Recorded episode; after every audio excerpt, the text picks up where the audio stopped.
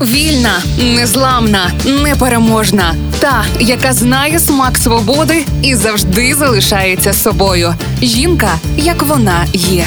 Про жінок, які змінили хід історії в програмі Ольги Телипської на Радіо Перше. Сьюзі Менкес, відома британська фешн-журналістка і модний критик. Працювала редакторкою International Herald Tribune, займала посаду редактора Vogue International у 25 міжнародних виданнях Vogue в інтернеті до жовтня 2020 року. Крім своєї журналістської роботи, Сьюзі Менкес залишила незабутній слід як фешн-документалістка. Вона створила широко відому відеосерію всередині гардеробу, в якій вона бере інтерв'ю у відомих дизайнерів та представників індустрії. У своїх документалках Менкес ловить суть фешн, розповідаючи історії гламурних подіумів та пропонуючи погляди на розвиток галузі. Сьюзі Менкес також відома своєю унікальною зачіскою, яка стала для неї своєрідним фірмовим стилем. Вона носить високу зачіску в стилі чубчика, зазвичай прикрашену величезною шпилькою для волосся або ж бантом. Зачіска Менкес була предметом і захоплення, і цікавості впродовж усієї її кар'єри. Модна преса її назвала Самурай Сьюзі за її відвертість і смак до максималізму моди. На відміну від багатьох своїх колег моди Менкес систематично відмовляється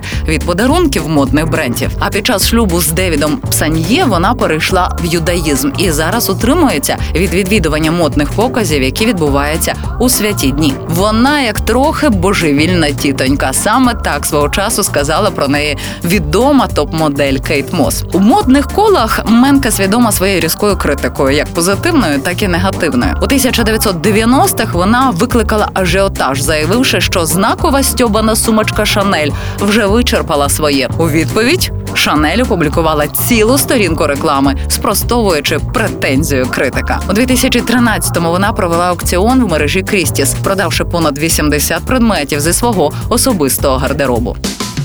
Жінка, як вона є. В програмі Ольги Телипської на Радіо Перше.